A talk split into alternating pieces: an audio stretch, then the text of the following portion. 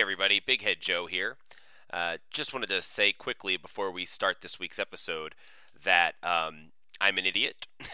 and uh, about ten minutes after recording this week's episode, um, I hopped over to legit m t g dot com and realized that there was an article, uh, tournament report, um, on a mono black devotion deck played by Levi Gaines uh, that won the P P T Q at the Legit M T G store. Um, so, uh, you know, forgot, to, obviously, since I didn't see it till after we recorded, didn't mention it in the episode. Uh, but it's a really great uh, report to check out if you're interested in the Mono Black Devotion deck that I talk about later in the episode. Um, the article is called Hunger Games Mono Black Bean Chili Pie, because at the end he also includes a recipe for his favorite black bean chili pie. Um, now, while I would have called the episode or the article Hunger Gains due to his last name, uh, not everyone has the natural gift for puns that I do, so I'll let that slide. Uh, regardless, uh, give that a, a read. Check it out, because you know it's a take on the deck. It's got a deck list. Unlike me, I wasn't very open with my list, whatever. Uh, so anyway, check that out. On with the show. Rock and roll. Yo! M T G Taps is sponsored by legit m t g dot com. Strategy, streams, and singles. Legit M T G has it all. Oh yeah, now us. So check us out every Friday on legit m t g dot com and stop back every weekday for more great Magic the Gathering content and product.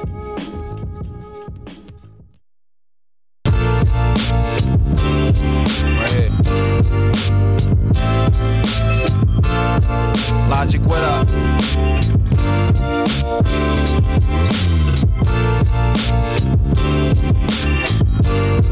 I woke up this morning. I said this, uh, yeah, if life is a third of a grade, I filled out the Scantron gas bills. Hey everybody, welcome back to Yo! M T G Taps. I'm Bighead Joe. And I'm Stephen Marshall.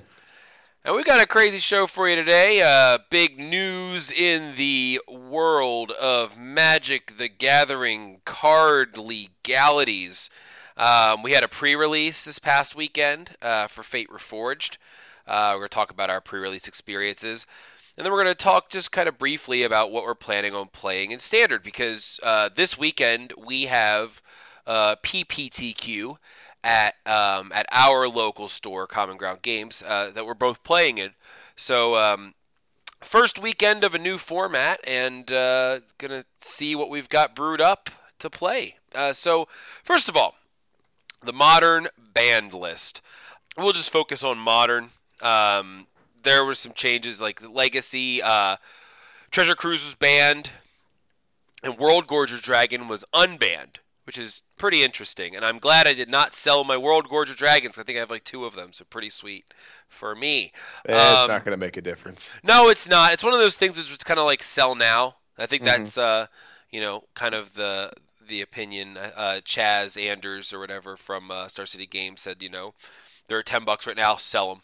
And then once people realize that it's like not any good, it's going to probably drop down to earth. So that happened. Um, Treasure Cruise was restricted in Vintage. Uh, Gifts Ungiven was unrestricted in Vintage, right? Was there any other mm-hmm. changes to Vintage? Or was that it? That's it. Okay. And then Modern. So Modern is really the thing that affects us the most. Um, so three cards were banned. Treasure Cruise, Dig Through Time, and Birthing Pod. All oh. banned.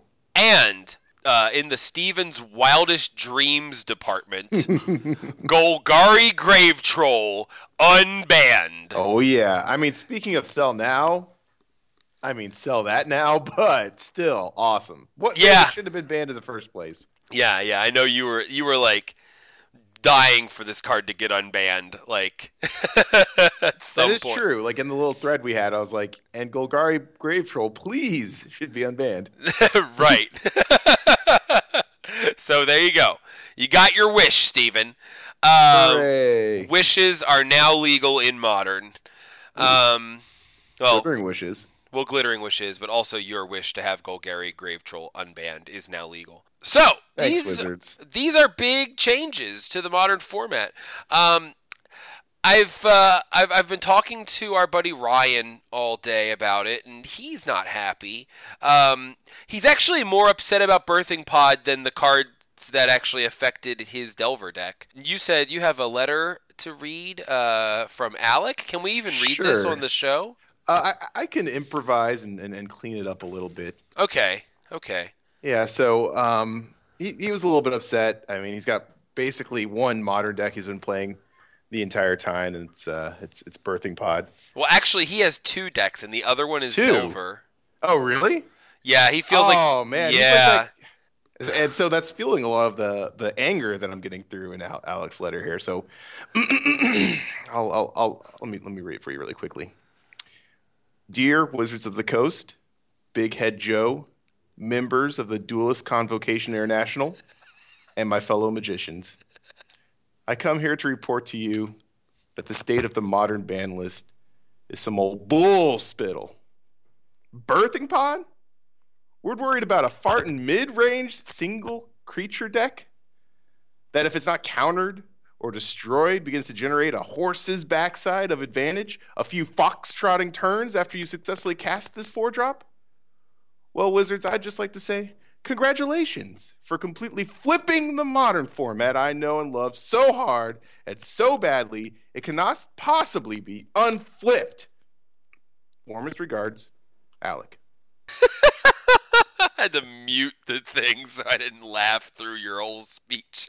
So I uh, there's a, there's a few strategic uh, substitutions for adjective uh, oh, verbs. I, I think the listeners will be able to find out uh, where they uh, where they were. Now that's not actually from Alec, but um, I think that there's a lot of players who uh, kind of share that same sentiment. Um, now, okay, f- for me. I welcome all three of these bannings. Um, I am a huge fan. I think I've made this clear before. That I'm a huge fan of frequent bannings. I think that it's a very good thing. Um, and it's not just for the fact of keeping the format healthy. Um, now, I mean, let, let me be clear. I feel really bad for players like Alec who have spent so much time and money piecing together a deck like Pod that pretty much falls apart um, with this banning. Uh, I don't feel like Delver goes away, because Delver was here before Treasure Cruise and Dig Through Time were standard legal. Uh, but Delver got ridiculously good thanks to at least one of those cards, if not both. Yeah, I mean, the problem is that, like, with Delver, I mean, most of those cards are still modern playable. With Birthing Pod, I mean, Wall of Roots, um, I mean, even Noble Hierarch's not really seen a lot of play. Linvala, Shriekmaw, I mean, these are just, it's it's got a lot of cards that only go in that deck. Right, right. Now, let me say something. Okay, so this is this is what I think, this is why I think that banning Birthing Pod is a good thing. First of all, I think Birthing Pod should have been banned six months ago. I think I've been saying this since we started this podcast back up, that Birthing Pod should be banned, right? Uh, it's a really, really powerful deck. Uh, does lots of really, really powerful things, and it's really hard to come back from once that thing is online and rolling. Um, it's tough. It's really hard. Um, and... I mean, I didn't mind playing against the deck. I enjoyed playing against the deck. That was Ryan's biggest thing, was that he enjoyed playing against Birthing Pod. It's a mm-hmm. challenge. It's a fun challenge for him. And I can't say I disagree with that. Um, and I, you know, and I do feel really bad for players that have put all this money into this deck. Um, now, here's why I think that this banning is a positive for Modern. Um, the deck was all over the place, and that's a, that's you know one thing that I, I like to see change.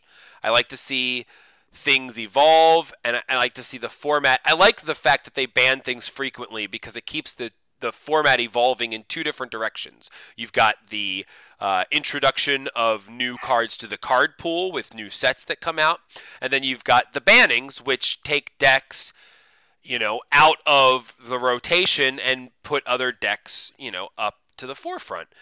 Now, what I really like about this banning is that I hope that it will help reduce the speculation that happens with some of these cards. Here's here's okay. It's, it's tough. It's tough to pinpoint. Okay, so Orzhov Pontiff mm-hmm. should have never been a twenty dollar card. Never, ever, ever should Orzhov Pontiff have been a twenty dollar card.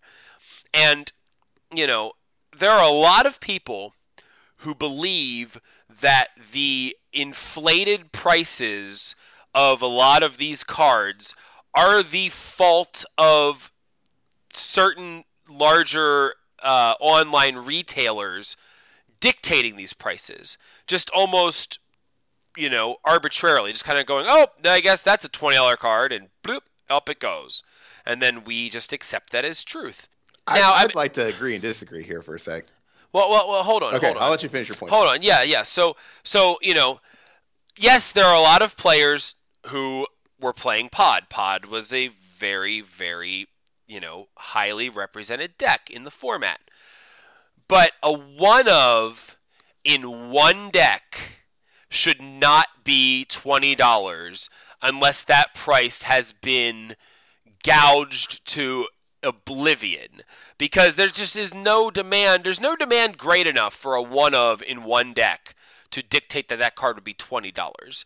Noble Hierarch being one hundred dollars or however much it hit is absurd. It doesn't make any sense. Um, this isn't even a card from like Mirrodin or something where you can't like. If this was Conflux. This was a set that came out like like five years ago. Like, there's no way that card should be, like, eighty dollars unless somebody went, I think this card is eighty dollars because I want eighty dollars for these cards, and no one's going to say no. And they just know that they can get that price from people.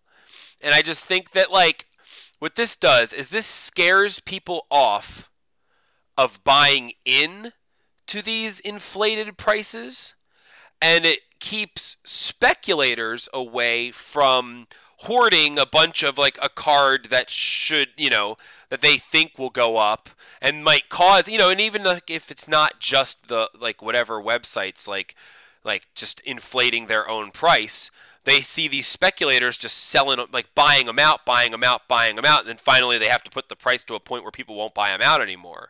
You know, so now you've got people who speculated on Orzhov Pontiff, let's say, that are stuck with like fifty of them, and they're probably, I mean, they're worth something, but they're not worth nearly as much as they were.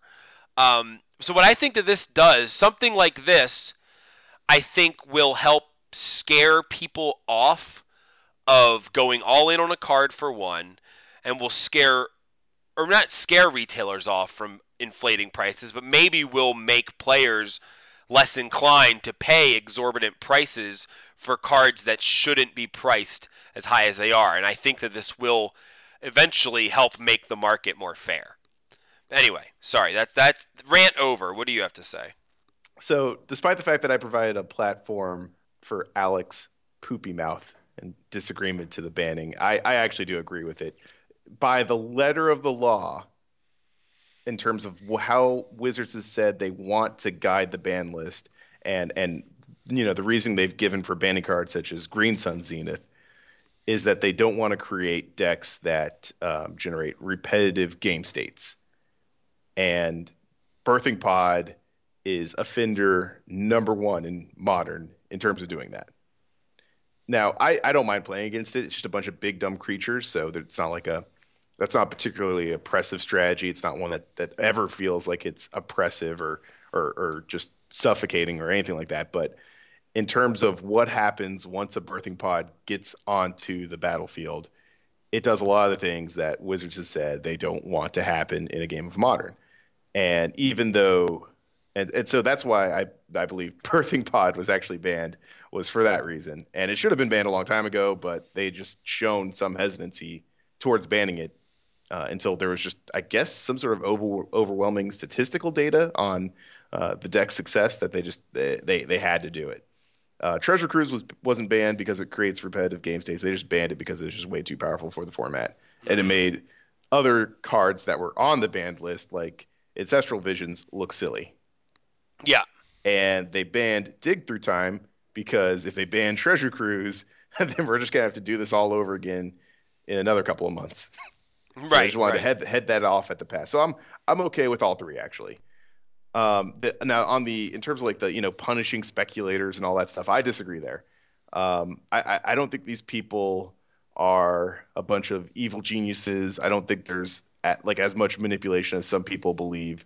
Um, I don't think you need any one deck in particular f- for a bunch of idiots to bid up the price to stupid levels to lose money if their purchases don't actually reflect a price that could ultimately be supported by demand from actual players. Uh, just look at the run-up in Bloodbraid Elf into the uh, ban ban restricted announcement this week. That thing spiked like I think I don't know four x. Like ten bucks. Like ten yeah, bucks, it yeah. went from like two to ten, and people are just like, "Oh, I can't believe this. This is insider knowledge. This is the worst thing ever." Um, and, and again, look at look at what happened around the last ban uh, announcement in Modern, when cards like Secluded Glen got up to like twenty dollars, Mistbind Click got up to twenty dollars. Because people are like, oh, well, you know, and these were speculators, and a lot of them were running up the price. And some of them were players that are panicking because they, they let themselves be influenced by speculators mm-hmm. uh, into buying into the hype, even though, and this is, this is one thing, at least, that I correctly called, uh, Fairies just doesn't currently have, or didn't at the time, have a place in the modern metagame. And right. that, you know, just these prices weren't supportable uh, by actual tournament results because they just wouldn't produce any. It didn't produce any. And now instead of twenty dollars, Mistbind Click is three dollars, and right. Secluded Glen is three dollars, and they're they're right back to where they were before the announcement. And the people that you know rushed in, and the speculators and all that, and the people that tried to like muscle in and, and manipulate the prices, you know, they picked cards that actually weren't mispriced and and didn't have actual player demand behind them, and they lost a, bun- a bunch of money. And good, that I think that'll teach them a lesson. That's that's what'll teach them a lesson. Uh, not correctly seeing where the metagame's going and being, you know, two steps ahead. Uh, and, you know, this sounds like a lot of apologetics because this is stuff I like to do where I'm like, oh, Goblin Guide's only ten dollars, eh? Well, there's this event deck with two Goblin, you know.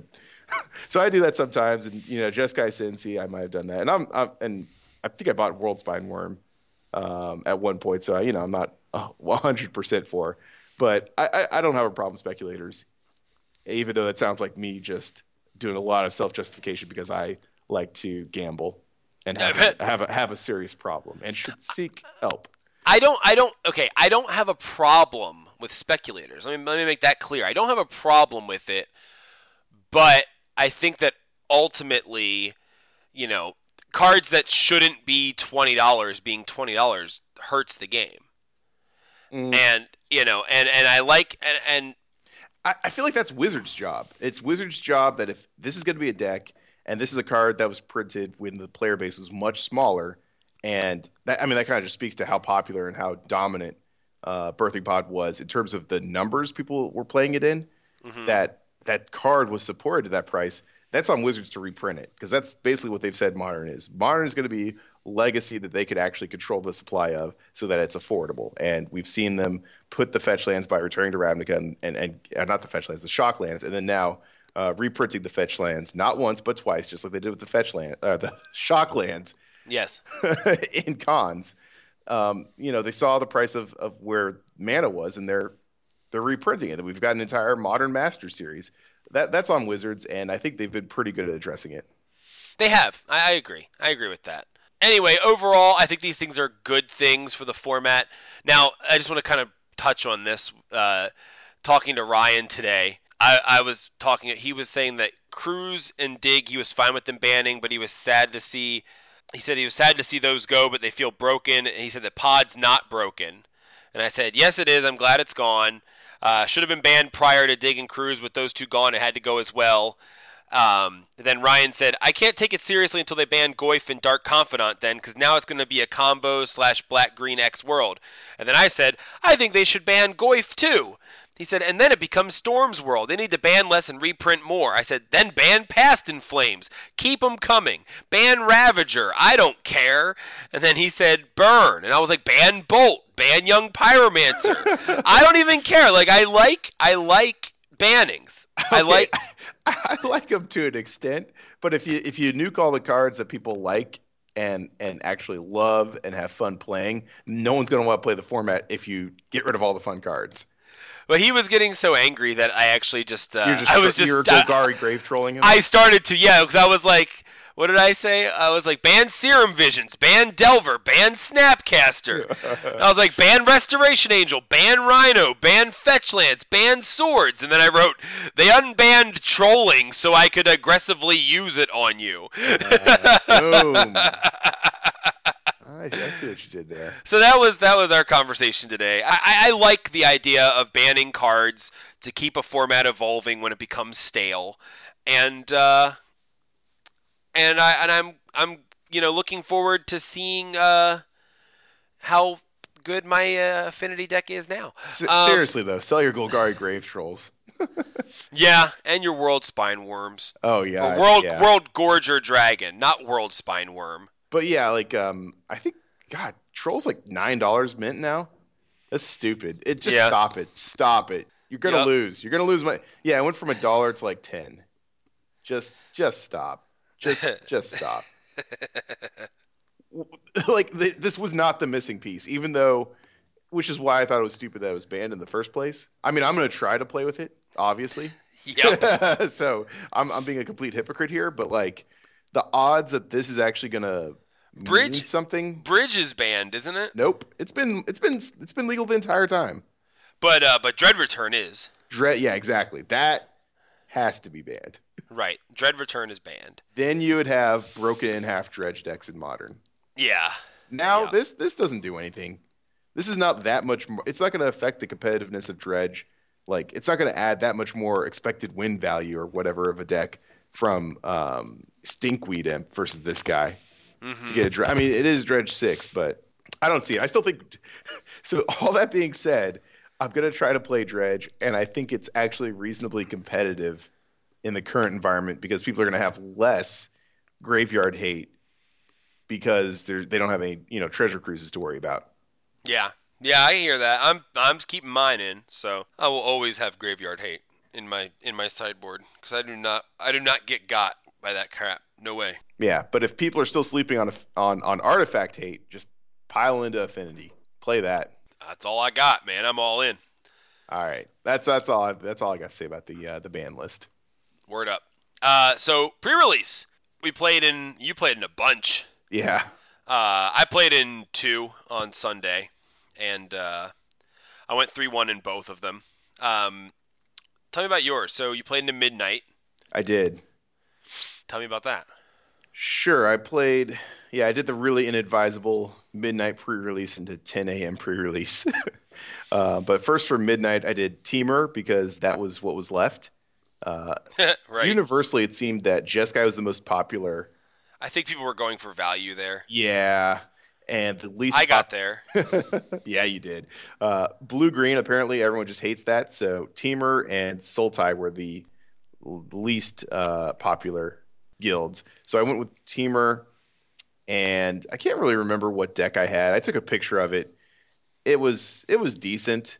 I think I went two one, and then like it was four a.m., and I was getting really tired and starting to fall asleep. But uh, it had a Teamer Sabretooth in it, mm-hmm. as well as a Soulfire Grandmaster, and a bunch of spells and a bunch of enters the battlefield abilities that um, th- that, that that that that card's real. I wouldn't really worry too much about how awesome Soulfire could be in limited, but I mean, Teamer Sabertooth's uh, it's an uncommon, and the body's already really good. It didn't need an ability that made it indestructible, and also could potentially rebuy all your creatures or put the manifested spell you or like you know kill spell that's manifested on the battlefield back in your hand. Um, there's a few like uh, Bear's Companion I had and Aven Surveyor in my deck, Ooh. and that was fun. That was fun looping those guys. That sounds good. Oh yeah. Uh, but there's also like commons like Sandsteep. Uh, Outcast is probably going to be the most common mm-hmm. target. Uh, that that card's just fantastic in terms of a common. Yeah, it really, really is. Uh, I got to you know I got to live the dream and you know loop a bunch of stupid stuff with uh, the Soulfire. Like Winter Flame even was was just fine. You know, just like ping anything, tap it, get it back. Um, I had the can I had the soul crushing cancel loop. Wow. So, yeah, so we were at parody, and it's just like, you're not going to get to cast anything. And he's like, I'm just going to concede. Wow. So that was fun. Um, that was out of the sideboard. Uh, so that was the teamer deck uh, on Saturday at ten a.m. Maybe maybe it was just like the state that I was in because I had gotten, I don't know, three hours of sleep. But I feel like I opened potentially my worst pool just ever of all time. Uh, I went oh three and won one game between all of them.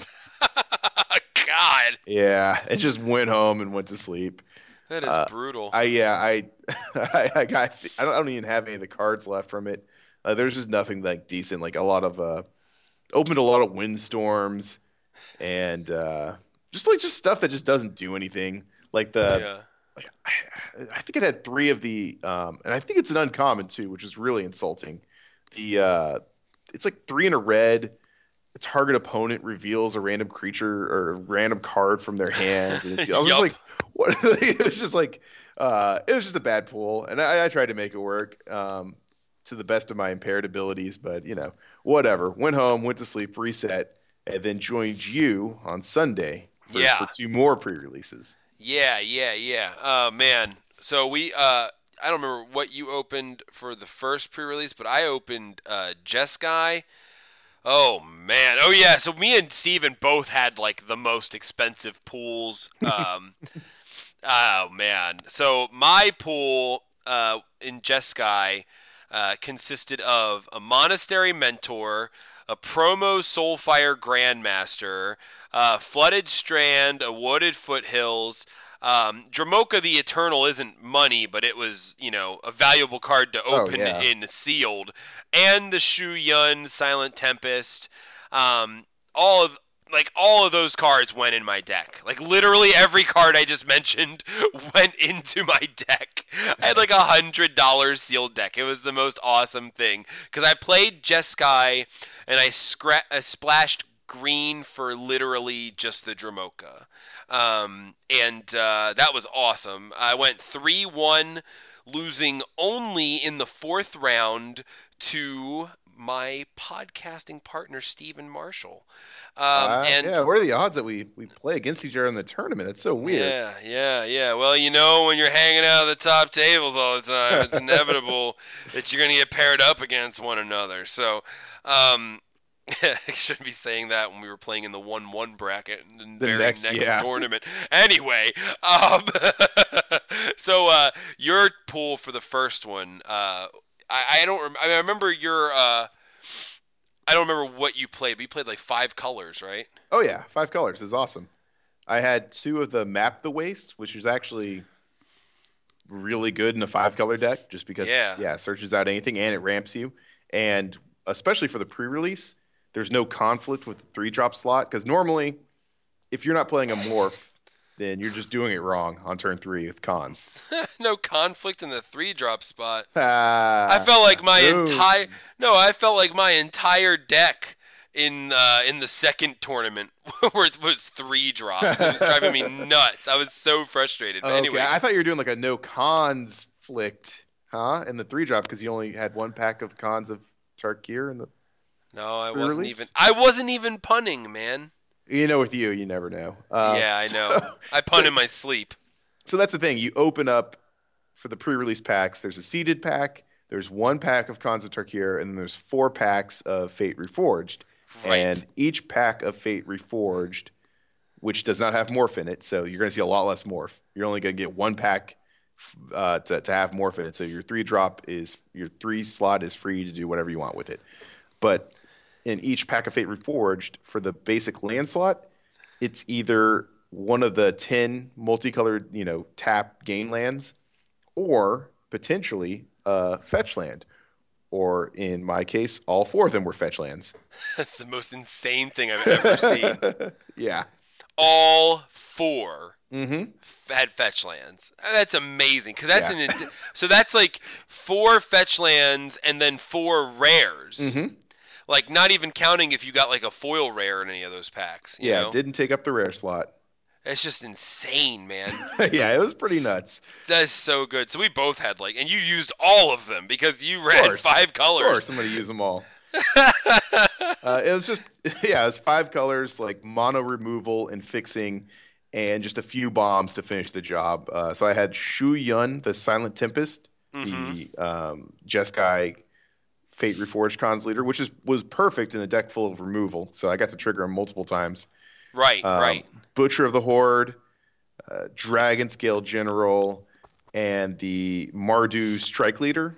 Yeah. So I guess my mana, I, I was just running well. I mean, the mana was better than it looked on paper, better than you would think it would look on paper, uh, or when you're going through it and laughing. Um, well, all I saw, I just saw like eleven basic lands, and I was like, what? I was like, two swamps, two forests, one mountain. I was like, what the hell is this? I like tossed it back to you. I was like, I don't want to look at this. What are you doing? But yeah, no, it wound up working out great. I didn't even know you had a Butcher of the Horde in there. That's nasty. Oh yeah, I told you about the one sequence I got to do on like without you know on on each turn. Turn two, Sultai Emissary. Turn three, Mardu Strike Leader. Turn four, Butcher of the Horde. Sack the Sultai Emissary to make the manifest, and just swing in there. It was insane. Man, and then good. Kill them on turn five. That is so good. Yeah. Oh my god.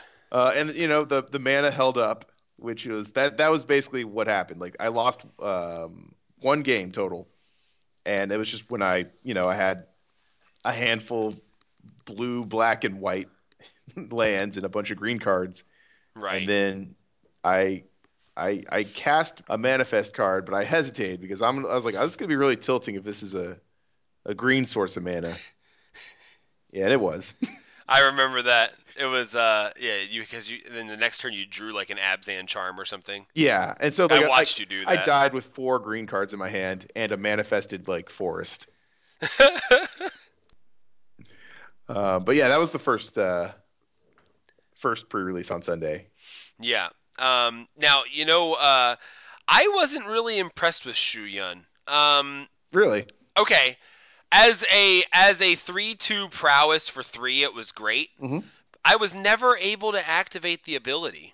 Like, I never had enough mana to, like, play my spell, activate his ability, and uh, and really, you know, get that double strike going on, which I was I was disappointed with that because I really had hoped that I could, uh, you know, make that work. But at the same time, uh, Monastery Mentor uh, oh, God. was the most insane card Uh, that I've played. It was so freaking good. I just, oof, man, oh man, I, it's a powerful card. Um, I gave it to Ryan for his birthday. Uh, happy birthday, Ryan. Uh, his birthday's tomorrow.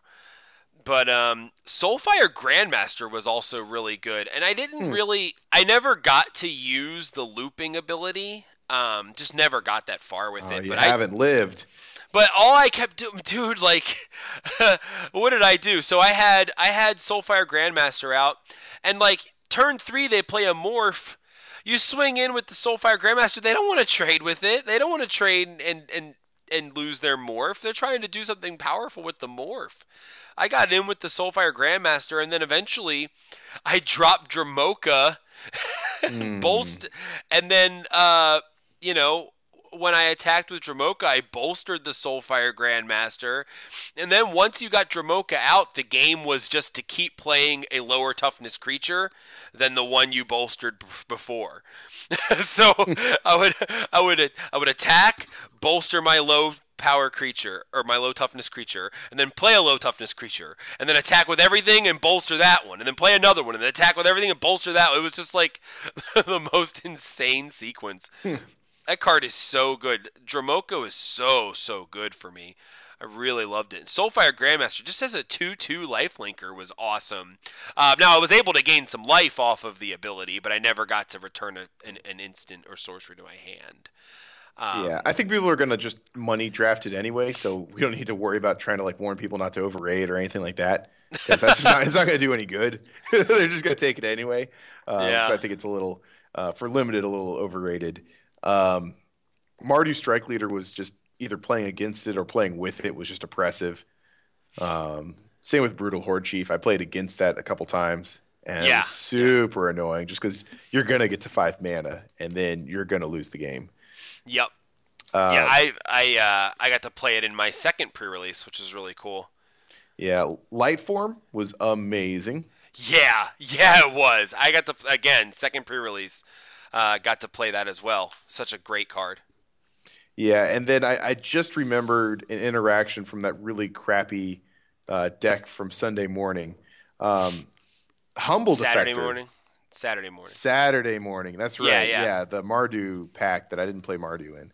Um, Humble Defector. I, I really liked that card a lot. Um, I, I think it's because I was doing a bunch of really stupid stuff with it, but it was so stupid that I didn't win a match. I, I still I still enjoyed it because uh, it, I was able to tap it, draw two cards, give it to my opponent, and then uh, with a Yasova Dragonclaw on the battlefield at the beginning of combat, pay the one as it is, and then steal it back. Oh, man, that's so good. Yeah, and then just tap it again. And they could either, you know, keep, you know, hold it up their turn, or they have to tap it and give it back to you because you just get to, you'll just steal it again and give mm-hmm. it back to them. Uh, so that was a lot of fun. So if you had, like that, that was one interaction that was really good. I don't know how many, there's not a lot of sacrifice outlets or anything like that where you could like gain value from this, but that was at least one, one way I found one interaction I found where you could actually generate an advantage with his ability. And I'm sure there's a bunch of other ones. Um, I don't know if, uh, oh God, what's that card where you sack? What the heck is that? Oh, the, the lightning bolt. Yeah.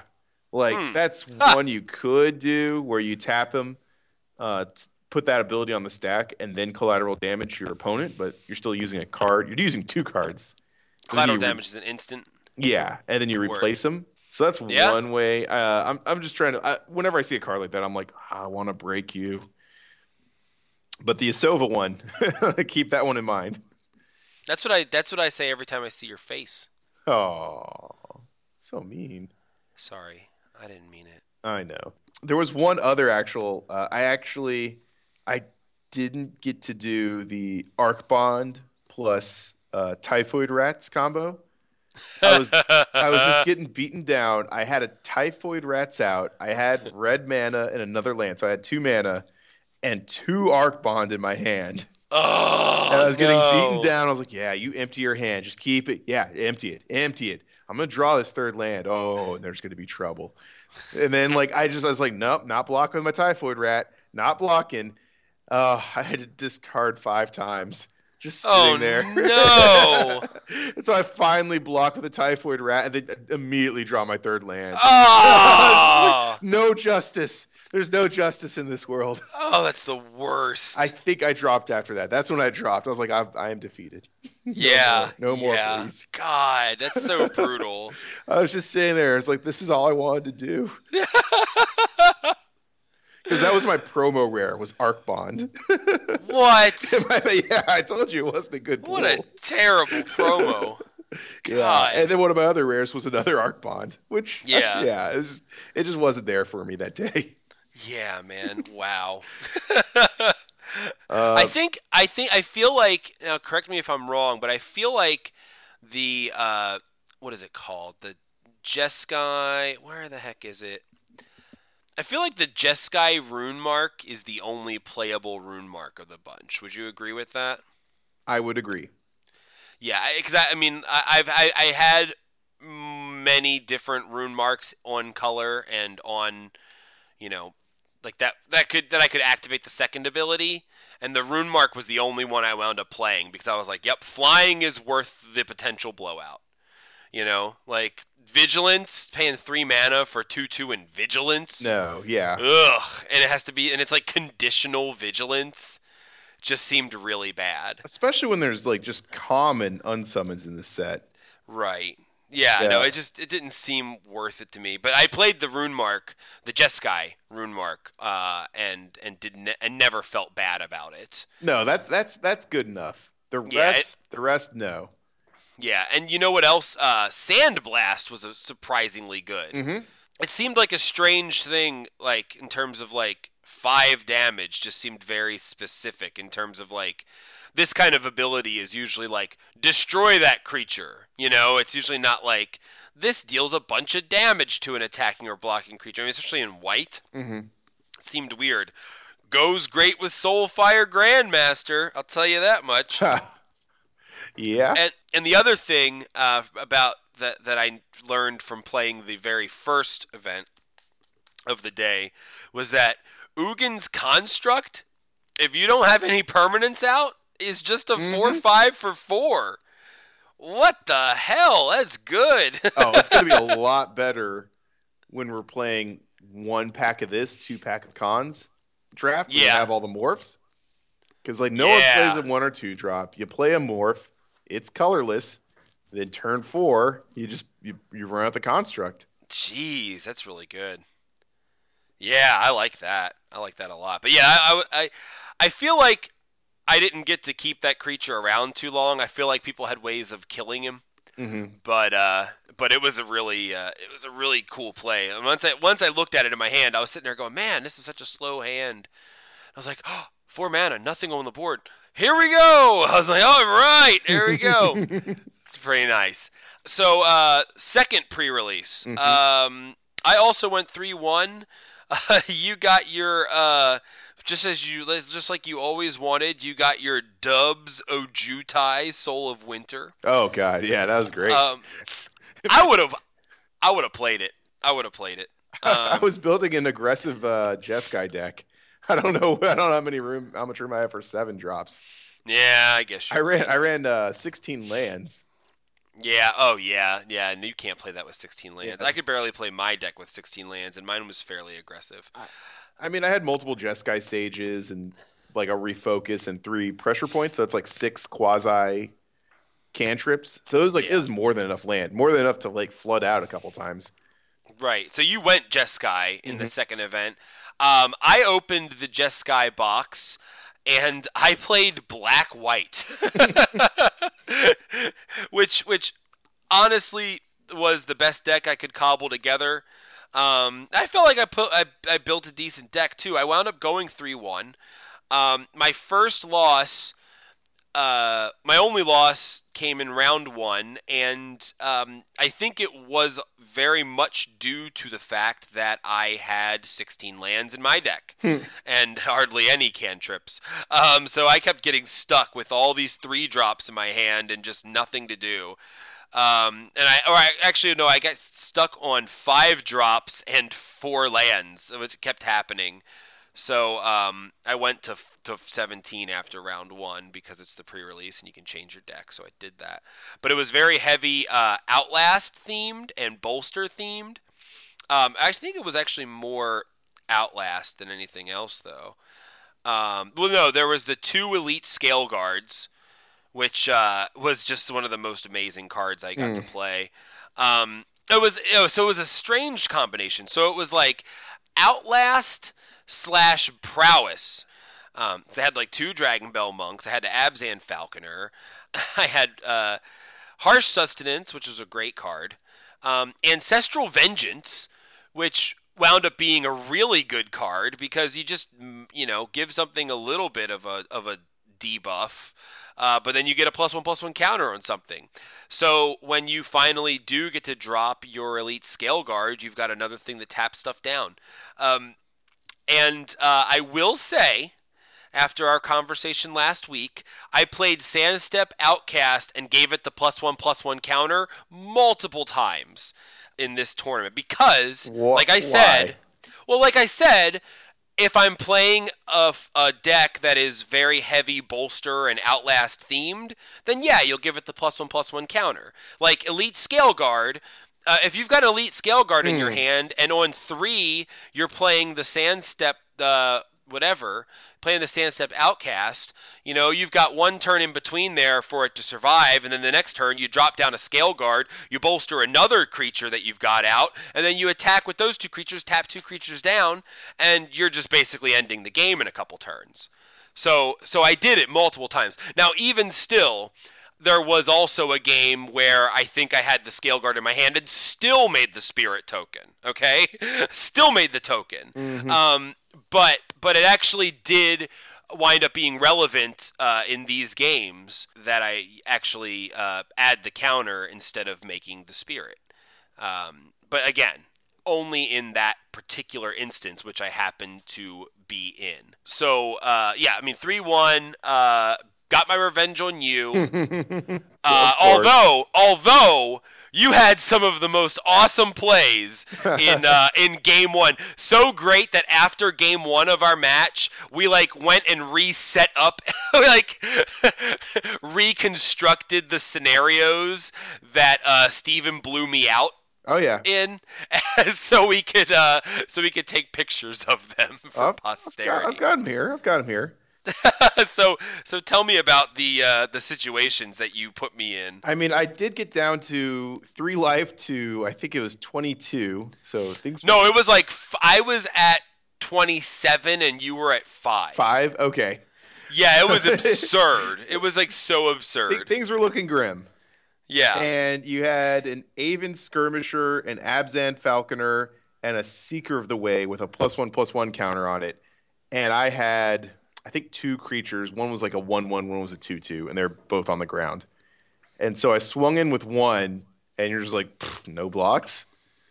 And then after that, in my second main phase, I cast Howl of the Horde, and then Barrage of Boulders. And had myself a nifty little plague win there. Yeah, that was insane. And that was so funny, too, because you were like, Howl of the Horde, I gotta play this. Like, you were just like, I was like, all right, man, whatever. And then, like, just completely got blown out by it. Well, and then later on, later on in the day, I actually, like, I was, it was the very last round. I come, like, walking over after my match to see if you were still playing. And, like, first thing I see you do is cast Howl of the Horde. I'm like, oh, Jesus. Yeah, I cast Howl of the Horde into active treason, stole his two big flyers. Hit him for like seventeen in one turn. It was so awesome. That card put in work for you, man. Oh, yeah. It was awesome. So anyway, uh, so so the second scenario. Yeah, so you basically like almost immediately rebuild.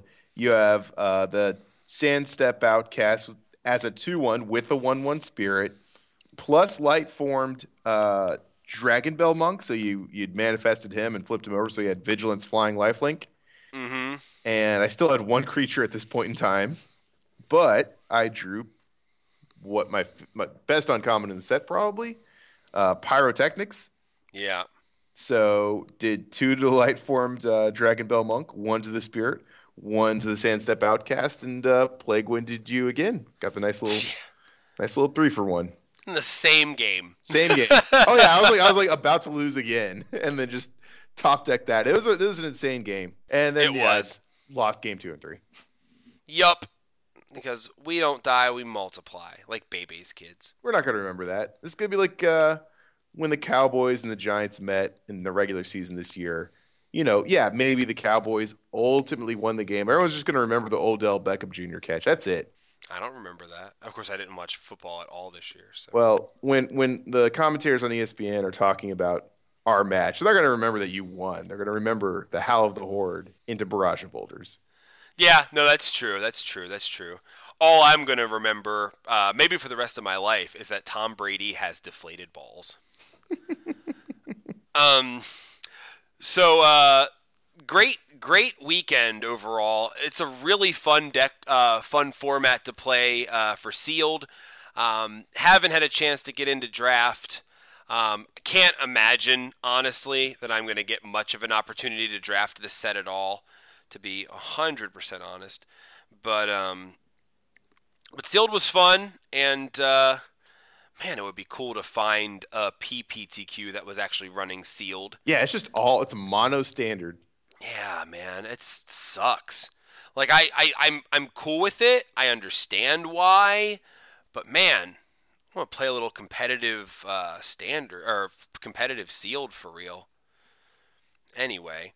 Uh, so, but anyway, P P T Q didn't even mean to make a transition. It just happened to be good. Mm-hmm. It's even P P T Q better when you is... call attention to it. Yeah, isn't it great? Those are the best segues. Yeah, I'll give you the signal. The signal will be signal. That that um, segue was like someone actually driving down the road in a Segway, in that it caused and called so much attention to itself. That had a that had a flag sticking up on it that said Segway. Mm-hmm. So, yeah. It's just how smooth. I mean, you know, anyone that's, you know, obviously owns and driving a Segway is a smooth person. I couldn't just let the Segway be smooth without Mm-mm. ruining it. We were we were like Like, we were like three words away from a smooth transition. Yep. You got the girl's number. You didn't walk away. No, you had to go like, yes. Yeah. Finally. Yes. Oh, God. Dry spell's yes. going to end tonight. Do you like Doctor Who? Yeah. No, but, um, dry spell's going to end tonight.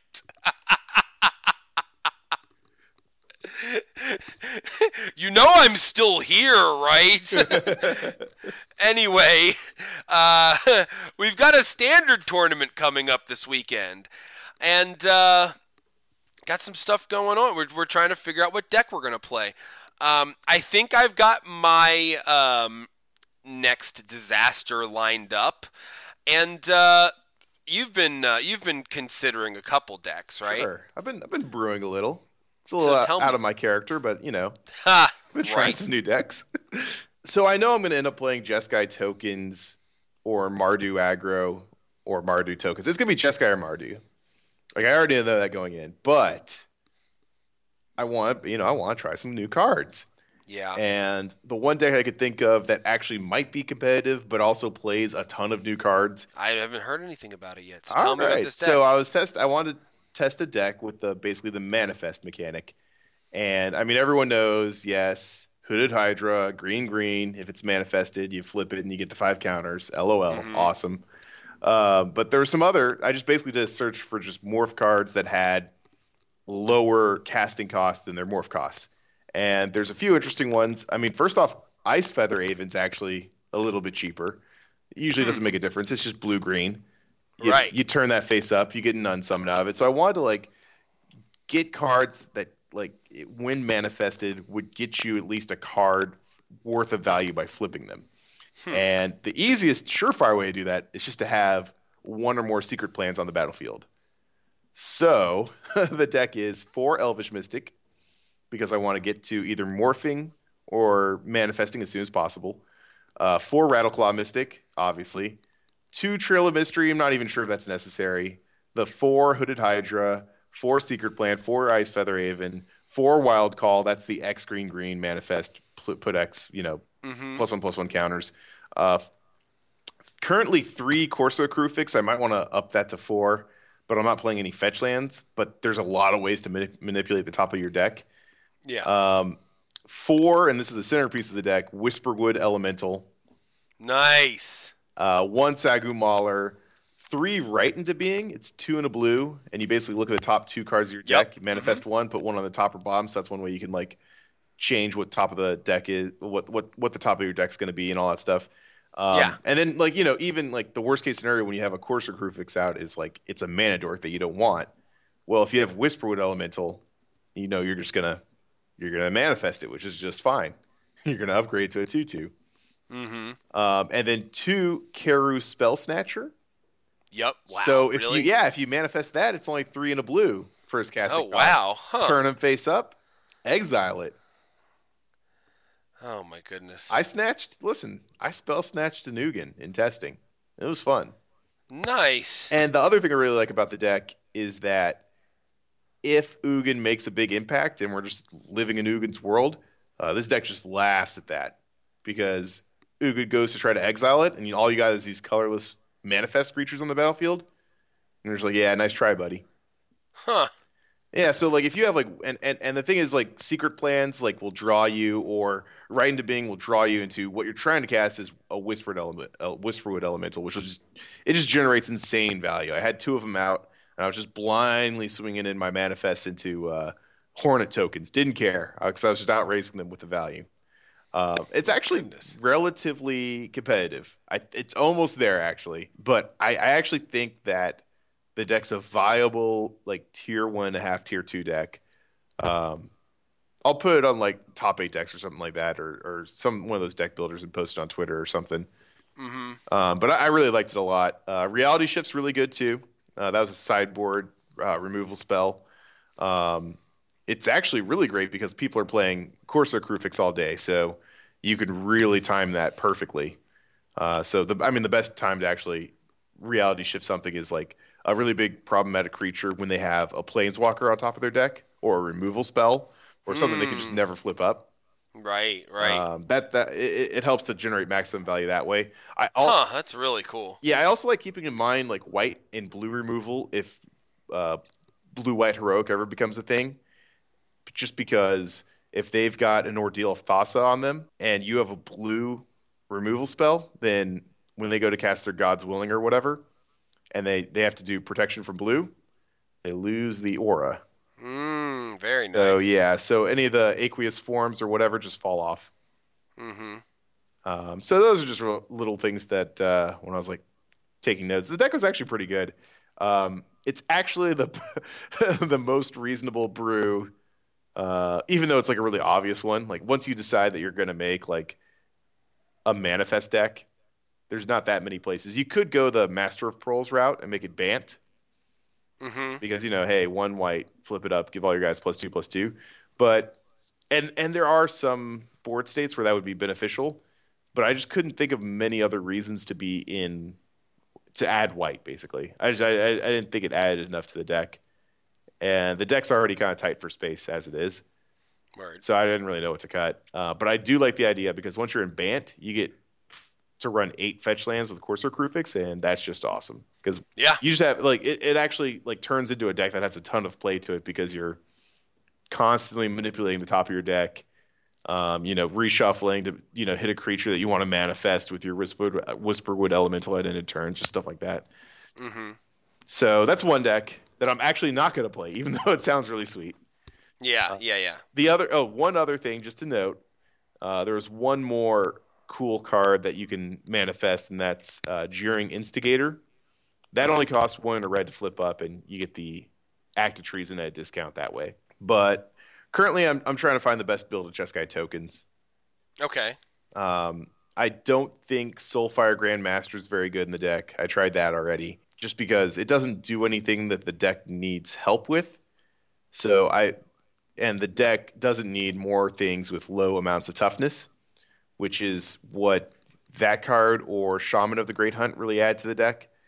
Because if you have a situation where two toughness creatures living, which is what Shaman of the Great Hunt or Soulfire Grandmaster are, then mm-hmm. you're already doing just fine as a tokens deck.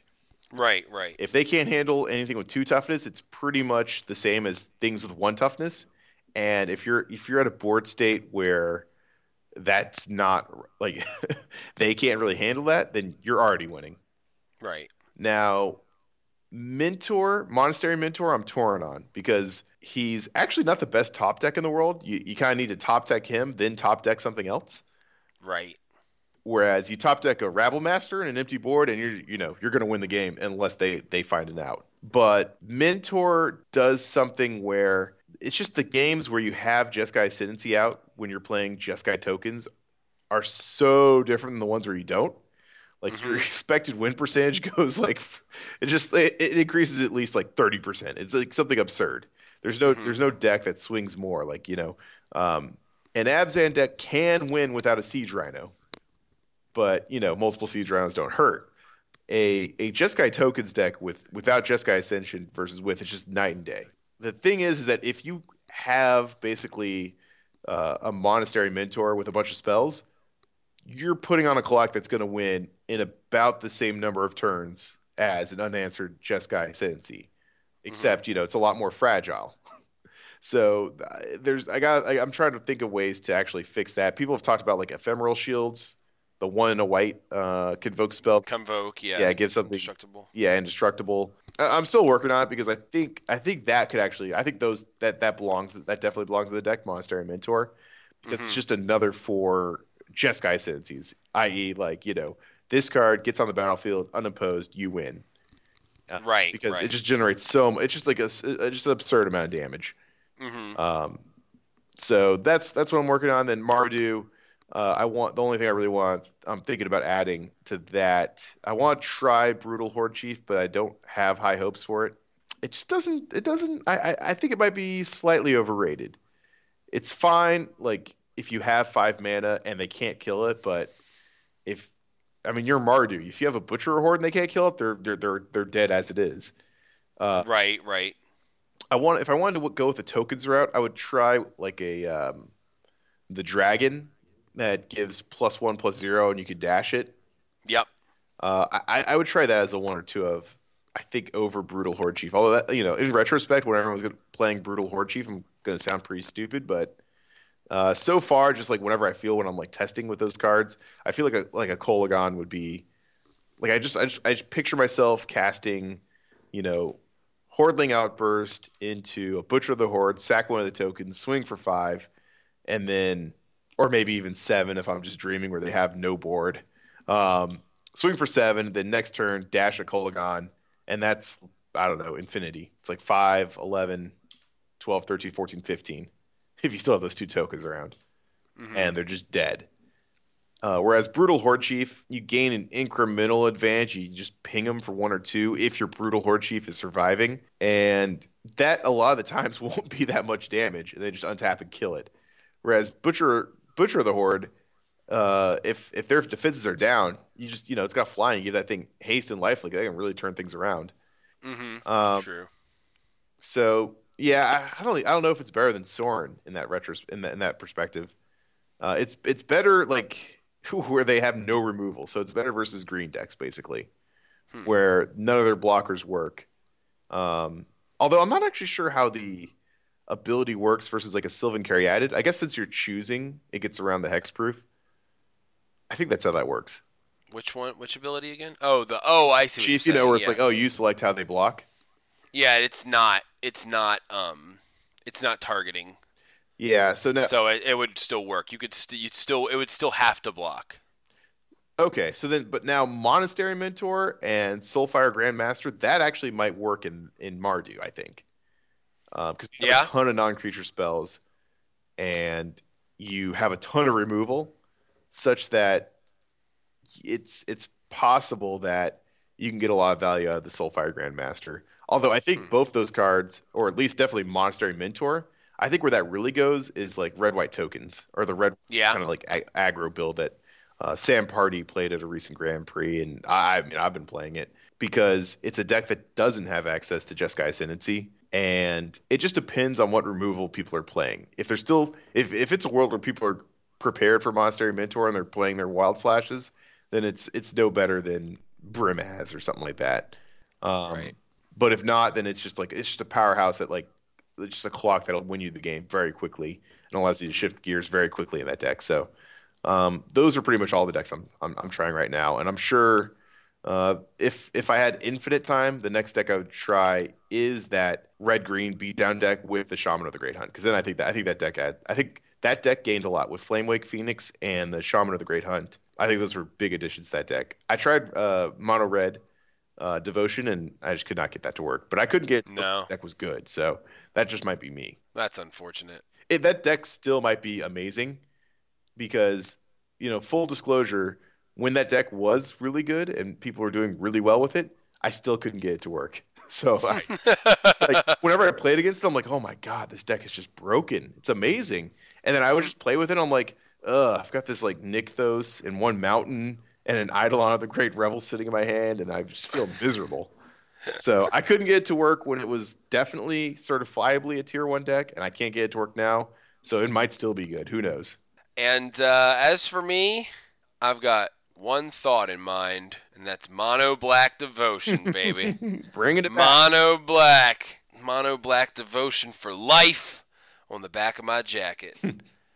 um... do, I, do I need to go to Michael's and bedazzle you like a custom jacket? Yeah, that'd be great. Oh man, just bedazzle me something. Um, it'll just be black rhinestones on a, like a black jacket, so no one can read it. Right. um, no, it's got to be mono black. Yeah, right. um, I like the idea of the deck. Um, I'm, I don't know. I'm a little worried about it just because. There's uh, a lot of one-for-one removal in the format. Um, Valorous Stance seems to be pretty good against this deck. And that exiles too, doesn't it? Nope. Oh, it doesn't? Nope, just destroys. Okay, okay well, that's not so bad then. Okay, well, that, that makes that actually makes me very happy because uh, this deck will most certainly have Whip of Erebos in it. So being able to whip back things, especially things like Grey Merchant... uh, seems pretty good. Oh, God. Now, Valorous Stance and Blue Eyed Heroic. Yeah, that's exactly what you've been saying, like, for the last couple weeks. I forgot. That's what you've been saying since the card was spoiled. My Valorous Stance and Blue Eyed Heroic, and yes, and I'm very worried about that. And they could run um, Monastery Mentor. Yeah, they can. That deck is good. Yeah, it's a good deck. Um, I've been I've been toying with the idea of running main deck Drown in Sorrow, um, and then things with power or with, with toughness three or greater mm. to survive it. Um, I'm not sure about that. I'm not sure where that fits because I feel like I'm almost more interested in running main deck Brain Maggot, um, because there's not a lot of two drops in the deck, and like, and I'm kind of, you know, I'm templating in a way. Um, you know, after old Mono Black Devotion, and obviously at the two drop spot was the uh, was the very very good Pack Rat. Now there is no replacement for Pack Rat in this format, and, no. and or or nor in any format, I guess. But um, it's Typhoid Rats. But no, no, just because it says Rat doesn't mean it's any good. Um, but Brain Maggot um is a two drop that does something powerful. Uh, especially when you start off with the Thoughtseize, you follow it up with a Brain Maggot, and then you can follow that up with either a Hero's Downfall or, let's say, a uh, you know, Herald of Torment, followed by a Squelching Leeches, followed by a Grey Merchant, and that feels like a good uh, five turns, right? It's not bad. That feels like a fun way to start a Magic game. Um, and then, you know, nice little suite of removal, uh, Bile Blights. Um, yeah, like I said, I think the three-drop spot is a little too clogged um, in terms of, like, you've got Herald. I thought about Master of the Feast, which which is a possibility. Well, you know, there are decks that are actually – there are there are uh, Mono Black Devotion decks running that. Oh, listen. I had that in the Dark Deal Waste Not deck because – yeah. Well, what are you going to do with a handful of discard when their hand's empty? Well, you, you fill it back up with Master of the Feast. Ah, yeah. That's sweet. That's sweet. I like that a lot. But anyway. Um, supposed to be my sponsor here. I thought about. Playing these horrible decks. Hell, I thought about Waste Not in this deck. Because, I mean, you've got Thoughtseize. I guess Brain Maggot doesn't make them discard, though. There isn't, like, so the Sign in Blood. What was the other card well, that, that lets me draw? Joe, this huh. is why the good Lord invented transformational sideboards. Oh, man, yeah. I don't think that those were uh, created by any sort of uh, well-meaning deity, my friend. um, I think those are like one of the worst things you can possibly do. Um, but, uh, yeah, so Mono Black Devotion... Um, new format, you know, new formats lead to people trying all these goofy ideas like Blue-Green Manifest, and then you take a deck that's just got a lot of consistency and a lot of power, and you run it up against these decks. You're not trying to do anything cute. You're just trying to smash their face and win. Um, and I like the idea of it. I like, um, I like the way it feels uh, going into this weekend, because I don't think people will be prepared for Mono Black Devotion at all, because mm-hmm. rotation happened. Yeah. So so I feel like it'll really throw people off. Um, my lands will all come into play untapped, which is really important to me.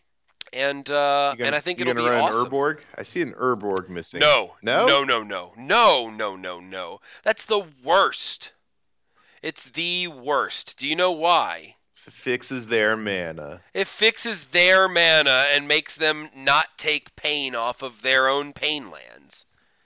You don't want to do that. The one thing I'm kind of bummed about with the list that I come up with is that the list that we had saw originally had a Liliana, an Abhorrent Overlord, mm. and a Doomwake Giant. I kind of liked that little grab bag of uh, of one-ofs, you know? Because the Liliana can fetch up any of those things, or another Grey Merchant, or you can just keep stacking Grey Merchants on top of your deck. Um, so I'm still considering making room for Liliana in the deck. What about uh, Crux of Fate? No, if I if, no, because it's I, I don't I don't need a board wipe. It's not, not it's not Mono Black control. I don't feel like I want a board wipe. Well, if you got like a whip out, like an Erebos. Yeah, but see, I think that, like, I think that Drown in Sorrow... I mean, like, my one-for-one removal is good for the bigger things. I feel like Drown in Sorrow main deck would be better for most of the things that you're really worried about. But I'm not sure where it would fit. But there's four of them in the sideboard for sure. And the, one or two could sneak their way into the main deck between now and Saturday. Uh, not really sure yet. Um, got to do a little testing. Uh, probably going to get together tomorrow, do a little bit of testing, just kind of see how things feel. But, you know, new format, there's really not much you can really test for other than other than testing your own deck's mechanic. Pick a deck, test the mechanics of your deck, see how it feels, tweak your sideboard a little bit based on what you expect to see or maybe things you don't expect. I mean, you just test against whatever's good right now. Yeah, yeah, it's true. With a couple new cards thrown in. Right, right. And that's pretty much the way the format winds up shaking up, which is not much. I, oh, just... I, I do see four Feast of Dreams in your sideboard. Yes. Why? Why? Because of Blue-White Heroic. Blue-White Heroic, I mean, there's a, there's a lot of decks that, that that's good against. Uh, it's good against Green-Black Constellation, which is still a deck. It's really good against uh, Blue-White uh, Blue-White Heroic. Nope. Because most of their cards, I mean, like, Aqueous Form is is just is just really tough to come back from.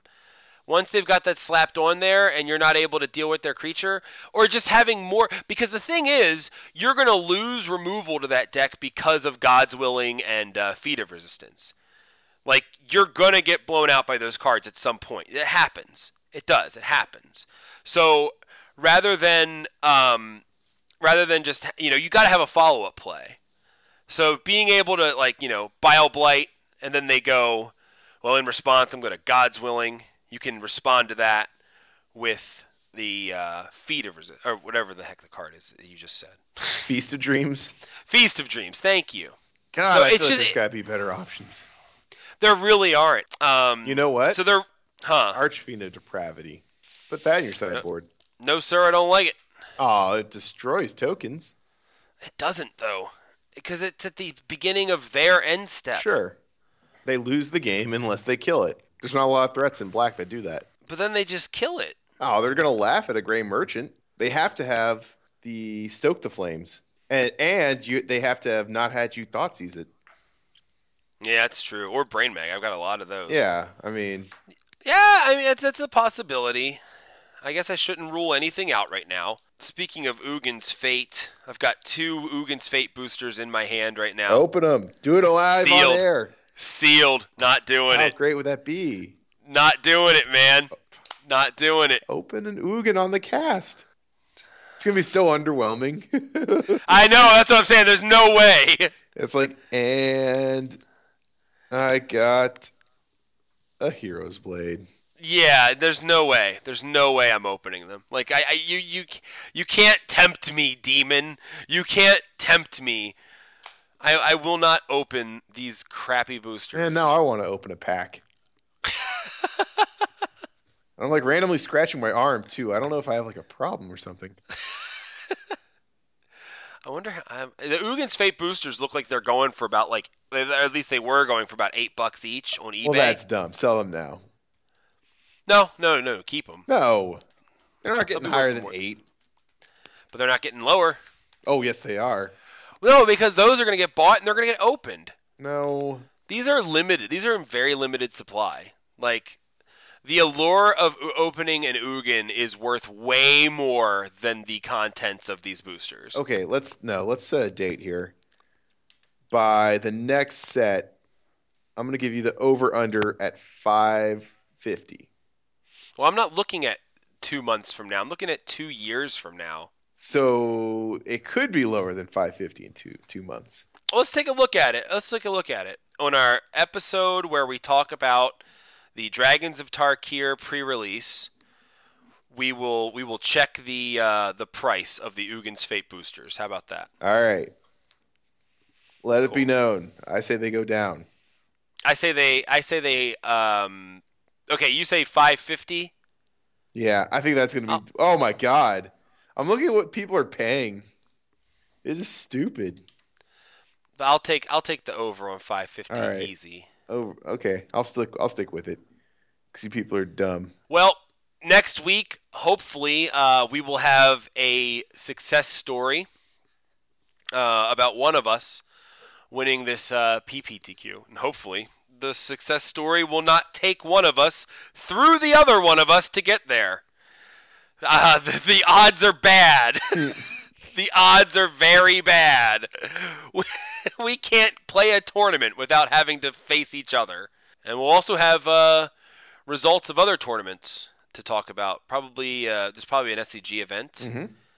So um, standard, standard, standard. Yeah, yeah. We'll get to see how the format's shaping up. Uh, but until then, we are Yo! M T G Taps. Stop bitching.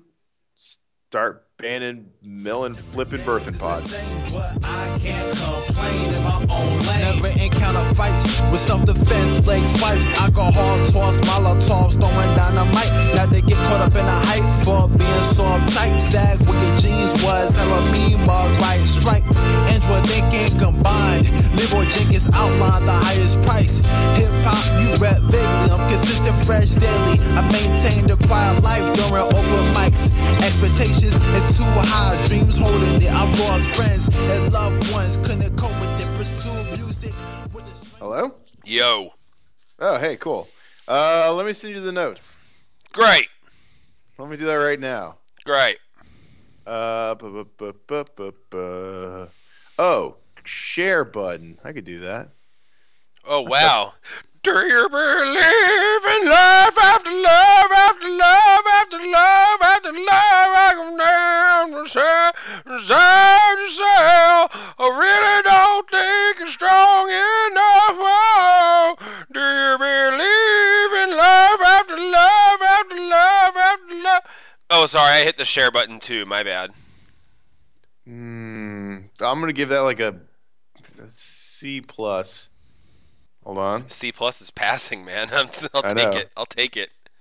Yeah, no, that's that should be damning by how much better it is than the usual. Yo! M T G Taps is available every bloody Friday forever on legit m t g dot com, I want my m t g dot com, m t g cast dot com, and iTunes. Email us yo m t g taps at gmail dot com. Like us on Facebook. Follow us on Tumblr, yo m t g taps dot tumblr dot com. Follow us on Twitter, at yo m t g taps. Follow me on Twitter, at o m g w t f b h j f t w. Follow Stephen on Twitter, at m zero zero n p i. Follow Joey on Twitter, at Affinity for Blue. Featuring music by You'll Never Know and Logic Marsalis. Available at magnetic moments dot bandcamp dot com. Thanks for listening.